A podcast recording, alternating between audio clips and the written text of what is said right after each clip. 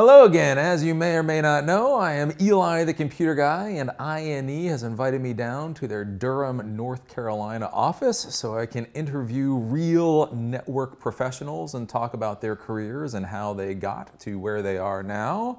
I'm here with Deedan Langston today. He is a senior network engineer at Duke University. Happy to talk to you. Same to you.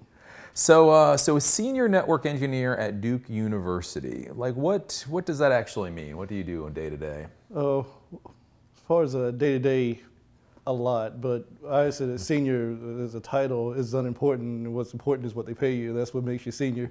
Okay.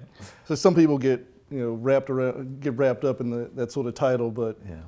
You know, we don't have anybody junior. Oh, you don't have, really? We don't have anybody junior.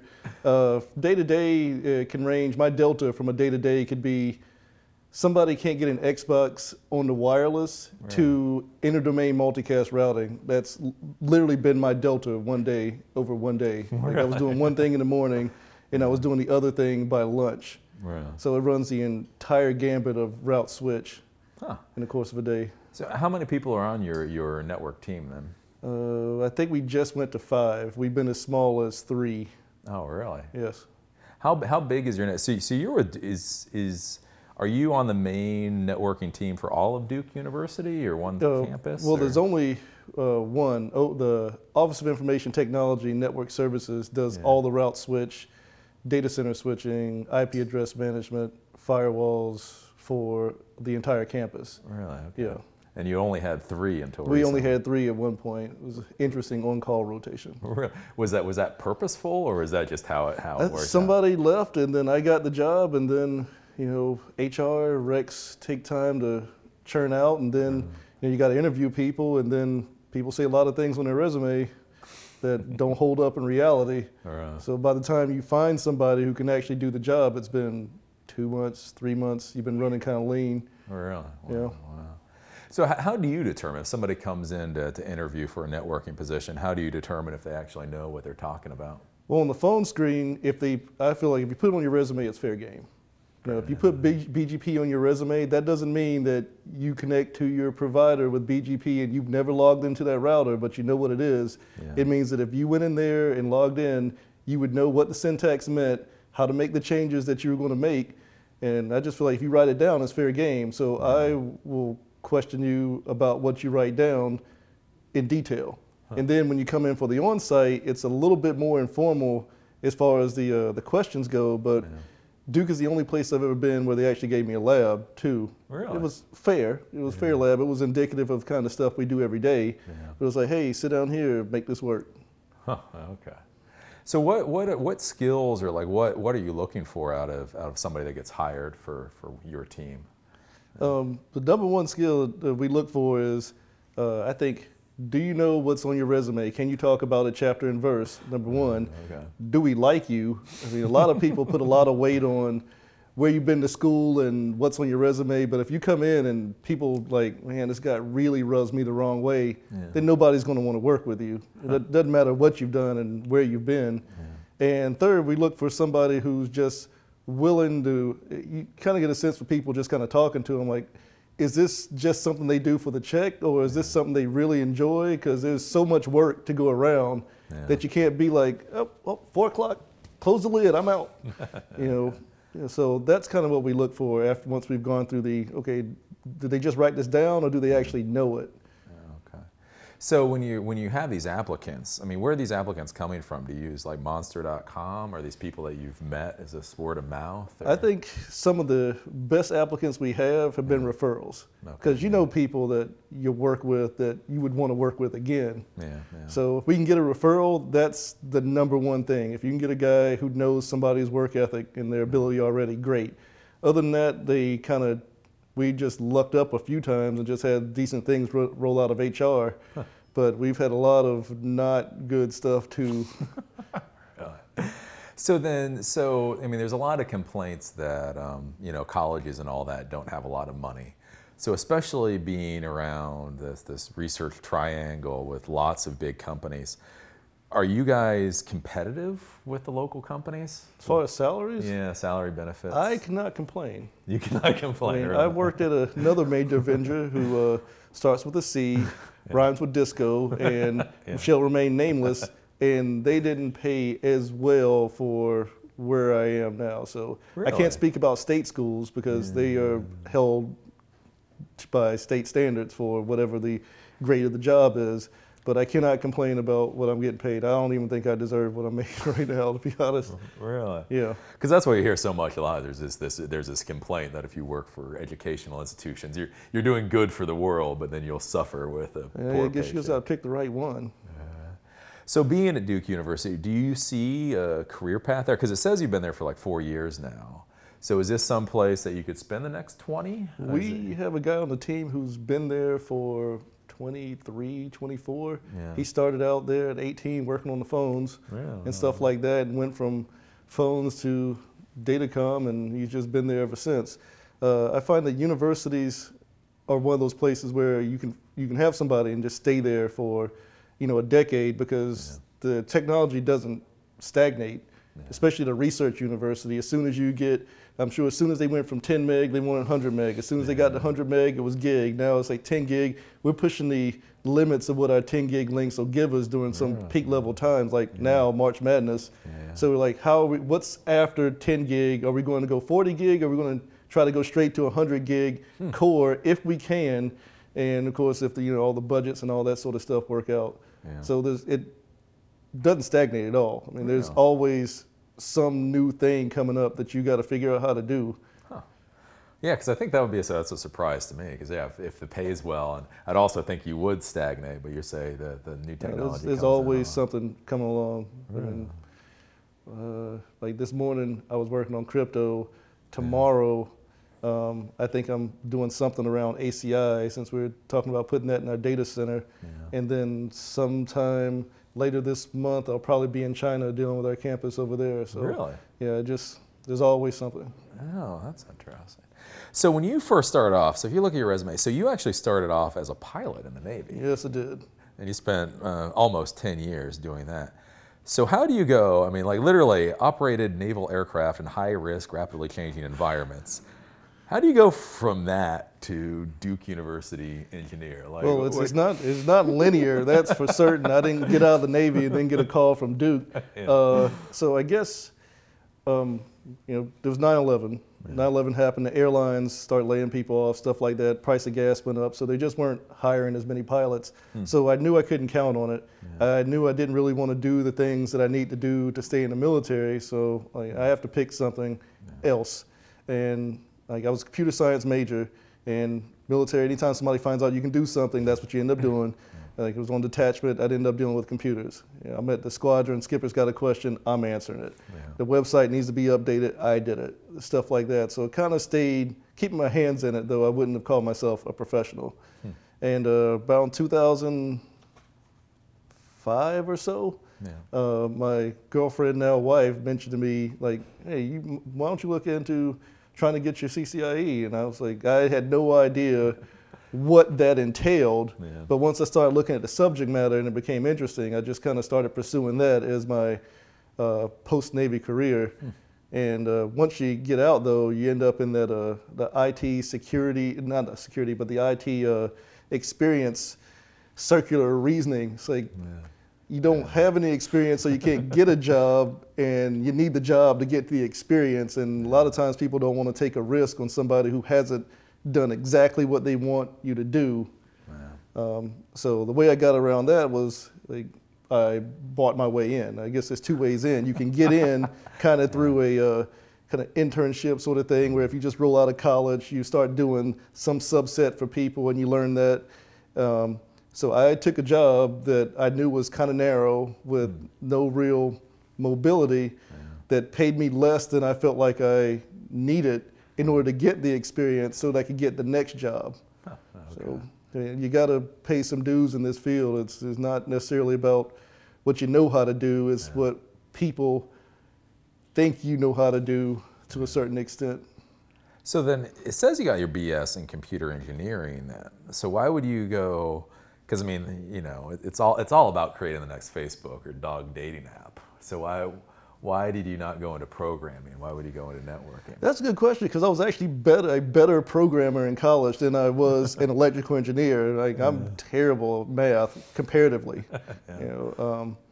But I started tailoring the tail end of my undergraduate as telecom anyway. This was when cellular was starting to get big, so my classes were about IS-95 and CDMA and GSM and all that sort of stuff. When I look back at it, I'm like, what fascinated me about that stuff was the ability for this thing and this thing, separated by God knows how far, yeah. to talk to each other and work as if they're sitting right there in the same room. Right. And that's still what fascinates me about route switch, how I can take two things separated by 10,000 miles and trick them into thinking that they're connected by a wire. Right. And then that enables all this stuff on top of it, to, you know, the telephones, the video conferencing, multicast, IPTV, all that on a base of route switching. Yeah. So that's why I'm doing this instead of writing code. Huh, okay. If you had to do it over again, what do you do? Would you write code instead? Nope. No. Nope. I would maybe spend a little more time in my, you know, I'm largely self-trained. I probably would have picked up a different scripting language than I did just to kind of automate more tasks. But I don't think that I would have been out of this field, I think, if I was a full-time software developer. It just doesn't, you know, there's so much work and this stuff is so hard that if you don't enjoy it, then you're either going to be bad at it or you're going to quit. And I'd rather quit than be bad at something. Fair enough. So in 2005, you said we were talking, you said you self-studied then for your CCNA. And all yes, that. I did. So how did you do that? Like, what material did you use? There was a fair amount of INE stuff. Yeah. I mean, when I looked around at vendors, I'm like, who's got the most succinct stuff? You know, because there's a lot of old info out there. It's like, this is what's on the test. This is what people are doing. I was like, I found that the INE stuff was relevant at the time. So I used a lot of their workbooks. And then a lot of the stuff was me buying the hardware and then going through the like the official study guides and stuff, and then trying my as best I could to replicate the topology that I saw in there. Okay. And then make mistakes, be up to the crack of dawn, find my mistake. Yeah. You know, I kind of find that invaluable, actually dealing with the actual hardware, because now I was able later in my career to catch errors that I knew were hardware errors because I'd had to take the cover off myself and like, oh, that's a bad stick of RAM. I know exactly what that is. So that helped. Didn't help my wallet, but it helped my progression. Yeah. So I guess there's a lot of options now. So I mean, back in the day, I mean, basically your option was buy a little lab. But so now you can buy a lab, or you can use a simulator, emulator, or you can use like INEs. You can rent their labs. If you were doing this now, would you still buy? Do you still think it's a good idea to buy? It is a terrible idea to buy a lab these days. Oh, granted, you could probably buy it for a lot cheaper now than you could then. Yeah. But at this point, I don't think you can replicate the current CCIE topology in real equipment. It's so the test is gone from what it was to something different now. So you would have to virtualize it in order just to get the full flavor of it, unless you want to work some subset of the technologies at a time. So no, I would not spend the money on actual hardware and cooling and remote access and all that sort of stuff and noise and all that. I wouldn't do that, but I would definitely, you know, whatever virtualization means that you're going to do, whether it's viral, Cisco modeling labs, GNS3, that sort of stuff is great because you can do it right now. Yeah. Now, preparing for the CCIE lab, I would rent rack time. But as far as just teaching myself the technology and stuff like that, I would virtualize that. Before the lab, I would rent time just to be sure that everything works, it works the way it's supposed to, and I'm not engaged in negative training. Right. So you don't have your CCIE yet, right? No, yeah. I've passed half of it twice. Half of it? Yeah, different half both times. Oh. Wait, how does that work? Well, at the time I took it, there was a troubleshooting and then there was the configuration part. Huh, okay. So I took the troubleshooting part and I missed that one just by skin of my teeth. I think you need like 8 of them, and I knew that I had 7 when the time ran out and it cut me off. Wow. And then the configuration session I passed. And then the next time coming back, it flip-flopped. I passed the troubleshooting section. The configuration section, I completely blew QoS. I had it right and then left out some part of it. Yeah. And between that and I messed up a section on like HSRP, something stupid, yeah, really dumb. I just didn't put preempt on there. So that's 0 points and 0 points. Wow. And those two 0 points combined to get me less than an 80. And yeah, that cost me a number. And I have not made another attempt since. Yeah. Do you plan to, or you just asked? Well, I'm working on a master's through DePaul in a distance education program in network engineering and security. And there's a, it's only so many hours in a day. So when I should be done with that November timeframe, and when that's done, I'll probably pick it up again. So I've had a couple of interviews today, and we talked about the certifications versus degrees. And the other folks have been really focused on the certifications. Seems like they would argue for the CCIE. So what got you into going for the focusing on the master's degree instead? GI Bill. GI Bill. I had a benefit that I could not, in good conscience, just throw away. Okay. And because of the nature of the time that I got out, it didn't fall under certain characteristics of the post 9/11 where I could transfer it to a dependent. So I'm like, I have a benefit that will pay for me to get another degree, and I'm not going to do it because what? Because I want to come home and, you know, not do any work. I'm like, no, I'll do the work. You know, and I just picked a field. Yeah, I could have got an MBA, but I picked to kind of solidify, kind of formally solidify the things that I knew through a degree field. Now, as far as what do I feel more is more important, is certification. I don't think that this master's is going to buy me any additional salary points or anything like that. It might maybe get me an extra look if I apply for an architect job, maybe, but I don't even expect that. I expect people to look at what I've done and, you know, what I've proven I can do through certification above my my actual academic degrees. So you went for an online program, which is interesting, because aren't we like tripping over colleges around here? Like, we are, but there are not a lot of colleges nationally that offer a master's program in network engineering. There's a lot that offer in computer science and computer engineering, but those focus on the more traditional computer science and computer engineering aspect, so to speak. It's all, you know, software development and stuff like that, and that's not really what I want to do. I think I Googled up maybe 4 or 5 nationally that I could just cursorily found. NC State was one of them, but DePaul's entrance requirements were more realistic to me.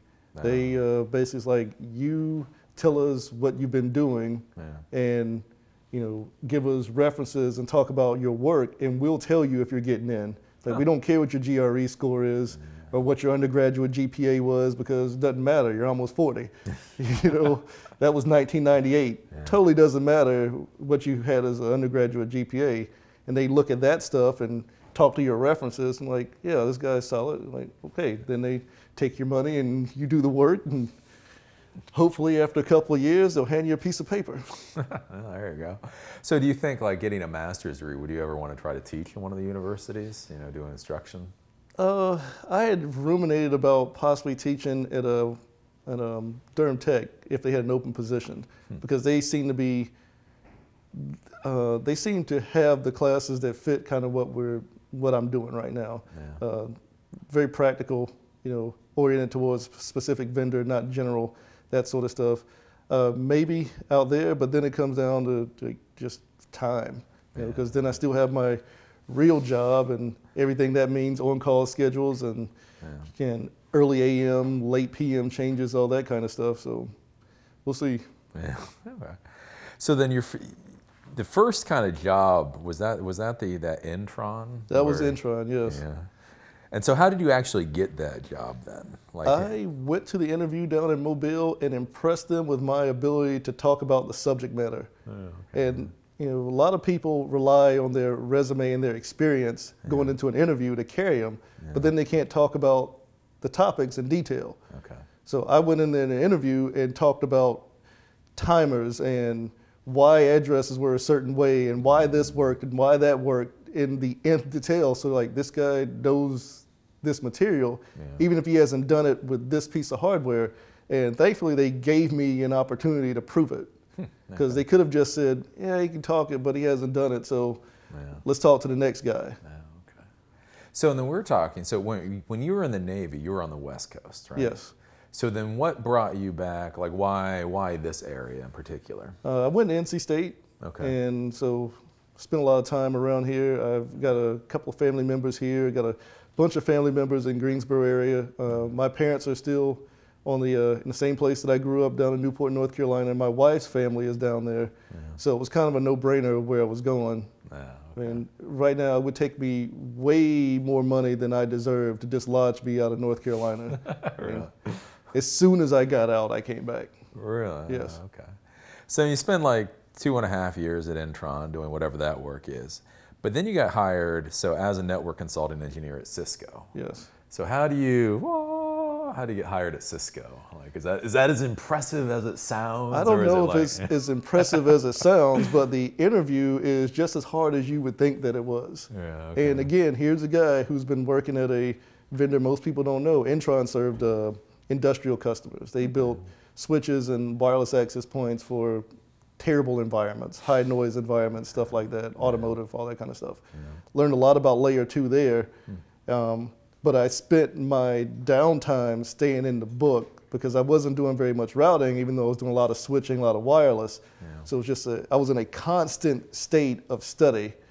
So when I filled out on the website, applied to a professional network consulting engineer program that they happen to have, and didn't hear anything back for better part of a year, and then they just sent me an email that I almost deleted because I thought it was just here's another rejection email from somebody. Yeah. I literally went in the spam and opened it and read it. I was just feeling masochistic that day.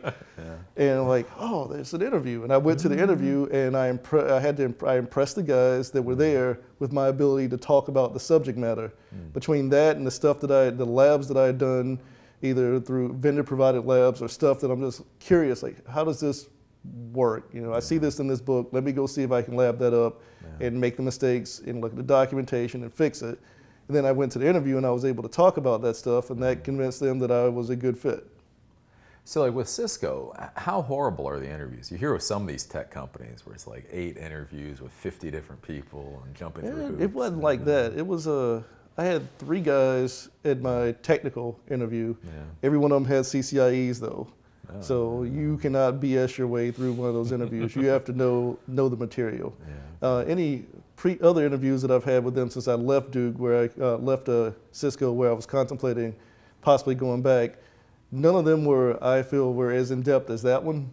But they still, again, you just have to know the material. It's not enough to just be able to type the words and make it work. You need to understand how the protocols interact so you can reason through this stuff when you're troubleshooting.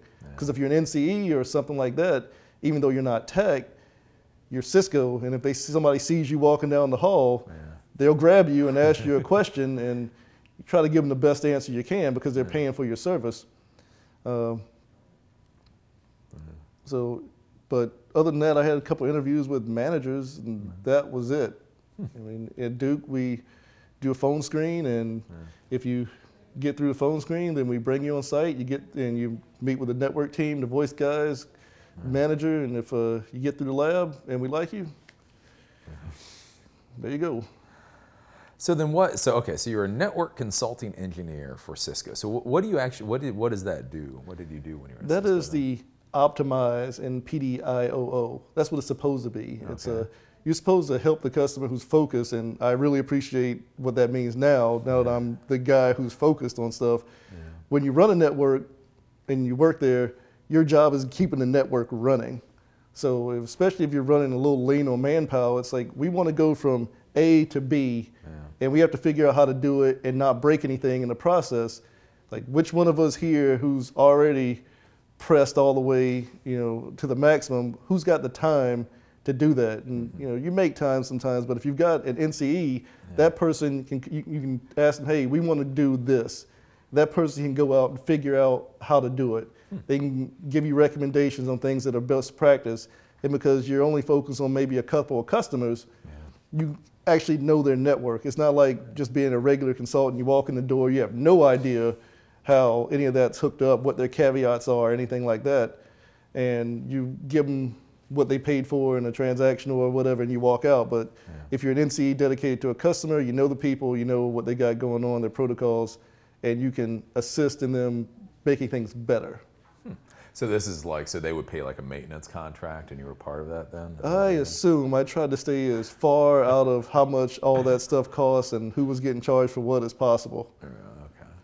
So then, did you ever run into issues with that where they wanted more out of you than you could give or wanted more than you were supposed to give? Oh, yeah. I mean, you know, people, like if you go on a transactional, they pay for a certain amount of hours, et cetera, and you try to write them down when you do your report, like to the best of your ability, but people always want more for what they pay. And if you're the type of person that enjoys this stuff, you want to give them the best product that they can get.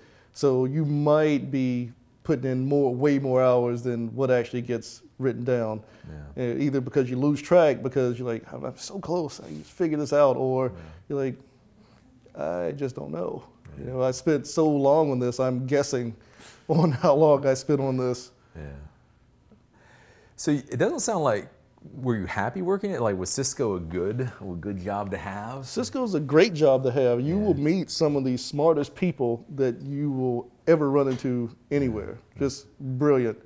The problem with it was I lived in Maryland. Now, Maryland I did not like. Sorry if anybody lives in Maryland, okay? I apologize. But between the traffic, the rent, the fact that I think summer ends in, I don't know, August, like the snow starts in September. Between all that, it was just too much for us. And, oh, so you went from here up to Maryland? Yeah, I was working in Maryland. Oh, like, no. But they have the Cisco. Don't they have some big? They Cisco did, but my customer was kind of spooky, so you know, I had to move up to Maryland. Oh, okay. That's interesting. So did you have clearances and all that when you got out of the military? I had a clearance that was running out right around the time that I got out. So I had to go through the clearance process again in order. Not fun, not a fun thing. I don't think that I would ever do cleared work again because of how much of a hassle it is to actually do work sometimes. Really? Like if something's wrong with some complicated things, this is some CRS problem, you can't necessarily get a subject matter expert into the building even to help you with the problem, and you've got to sanitize what information goes this way and in order to give it back to them and fix what the problem is. It's just too hard to do work for me. I mean, compared to Duke, where we decide we're going to do something, we stand around cubes like, anybody got a problem with this? We kind of try to pick it apart. If it's going to work, then we put in our change request and then we do it. You know, it's so much easier to do work in that environment. Well, I mean, coming from the military and with the security clearance and all that, did you think about going into the government, doing governmental work? I took the FBI test. Okay, and that is the most bizarre test you will ever take in your life. There's no math on it or anything. It's just kind of like some of the questions are like, read this scenario and pick the best outcome. It's like, best for who? Best for me? Best for, you know, the guy's boss in this? Best for the organization? I don't know. I don't know. I think it was actually a Turing test, really. I think it's like, is this person a robot and will they arrest anybody? I think that's what the test actually was. But you didn't look for like any like military or Not really. And I don't know if that's just because it just didn't happen. I don't think it was anything conscious or anything like that. So then how did you get from Cisco then to Duke? Did they poach you? They didn't poach me. Me and my wife made the decision that we had been in Maryland long enough. And I tried to move within the company, and I don't think this is a secret, but the wheels of HR at Cisco turn really slowly. And I was coming up on lease renewal time and all that sort of stuff. I'm like, we need to make a decision. And I applied at Duke.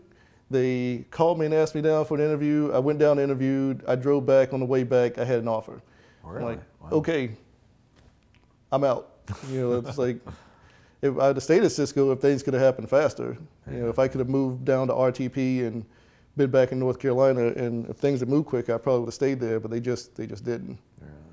Was that, do you think you were such a good candidate, or is it hard to find people with your skills? Like, I think the combination of things that I now have on my resume are kind of hard to find. Really? I mean, you get a lot of people who have worked in enterprise, but you don't see a lot of people who've worked with some of these service provider technologies that I dealt with, and because that's what we have deployed to do. We've got MPLS VPNs in the core. Yeah. It's hard to find people that know that to interview them and then to get them on board. And I think by the time they got to me, they were actually so frustrated with being able to find anybody. They were just like, if he gets through the first part of the lab, if he gets through the switching part of the lab, we'll take him. You know, but fortunately I got through the whole thing and it just worked out to be a good fit. Oh. So being there, like do you ever worry about the economy at all? Like they say with education, like the economy can hit it hard. Do you think you're pretty solid? I hadn't really thought about it till now, thanks. I think there are probably so few of us in network services, and what we do is so essential to the mission of what the university does that you can't cut back but so far. I did have a little bit of existential panic when people started saying that SDN was going to change the entire world, it was going to cure cancer, and it was going to obsolesce every network engineer. I don't know if that's still the hype on it. People still believe all of that. I'm sure it's going to it solves certain problems for people with those problems. But as far as it eliminating the network engineer in its entirety and everybody turning a programmer, I've been around long enough now to see cycles come and go and hype kind of crest and die down and then hit that middle thing where this is what we actually use this for. So wasn't as much worried about the economy and getting the axe as I was worried about, like, is my skill set still relevant? And you keep learning and stuff, and I've had to keep trying to improve my my Python ability and stuff like that, but not really worried about losing the job. So how much, I mean, because that's the thing with the whole concept of SDN and software-defined networking, it's supposed to be, if it ever happens really, like a paradigm shift. So in the 10 years that you've been doing this, 11 years, I mean, are you basically doing the same kind of thing that you would have been doing 10 years ago? Have there been any real paradigm shifts in the networking stuff, or is it all basically bigger, faster, more expensive, but same? Other than SDN, and of course, like as I was coming in, this virtualization was getting even bigger. I don't want to say it's just bigger and faster. There just seems to be more layers of abstraction on top of bigger and faster. It's like, it's either how can we make these 10 things look like one thing, or take this one thing and make it look like 10 things. And that seems to be, there seems to have been a lot of protocols and things that came out in over like the last few years that enable you to do that. Like VXLAN and OTV, and I know I'm missing a few of them, but those things are like, well, we just kind of fuzzy up the underlying stuff so it all looks like something else. See more of that. And yes, a lot of bigger and faster. Like 6500s now, like when I came in this, it was soup to tea, it was the new thing. And now it's, we skip right past the 6800 to the 7700 because of port density and backplane switching capacity and all that sort of stuff. So yeah, plenty of bigger and faster for sure. So what's the time frame on a refresh cycle for networking equipment then for you guys? For us, it's about 5 years. 5 years, give or take. Is that a complete refresh? Do you still have things 10 years old? There's still like our method has typically been moving it out of like the academic buildings and stuff like that, and moving it into ResNet. So the student stuff. So the students will be running on 100 meg, like 8-year-old 3750s or something like that. And those got replaced in other buildings by 3850s that we bought this year. So that's where we shuffle most of that stuff off in the ResNet that gets old. Oh, okay. So with the worries about hacking and security and all that kind of stuff, is there anything special, especially being in an academic environment where you have to worry about every college kid BitTorrenting things and all that kind of stuff? Is there anything special that you do in the environment to try to secure it? Sure, security guys have plenty of tricks, and they run the IPS, so I can't say exactly what they're doing over there, but we've had a number of discussions about DDoS protection and all that sort of stuff because we've been hit more than once by DDoS attacks. You can't either making one group mad or another group mad, and you know, here it comes. Yeah. We've looked at some stuff to help mitigate that sort of thing, and kind of our security guys going to deal with the scanning of devices, looking for compromised hosts and that sort of stuff. They're very proficient at it because, like you said, it's a university, so it's not really so much every college student trying something, but it's always something, you know. It's the mission of it is to provide information and to be somewhat open. Like, how do you balance that between not being so open that you're, if you're not the target, then you're an attack vector against another target. Yeah. So do you have anti-hacking policies if some college kid was trying to hack the system? Well, there's an acceptable use policy that we have out there that's written in stone. Everybody, you got to have one so you can enforce it. Yeah. You know, fortunately, we just have not had a lot of internal attempts at stuff. Yeah. Most of our stuff has been something was compromised from the outside, and we've got to remediate it, or it's an active thing from the outside. Okay. Now that will probably be allied tomorrow. So.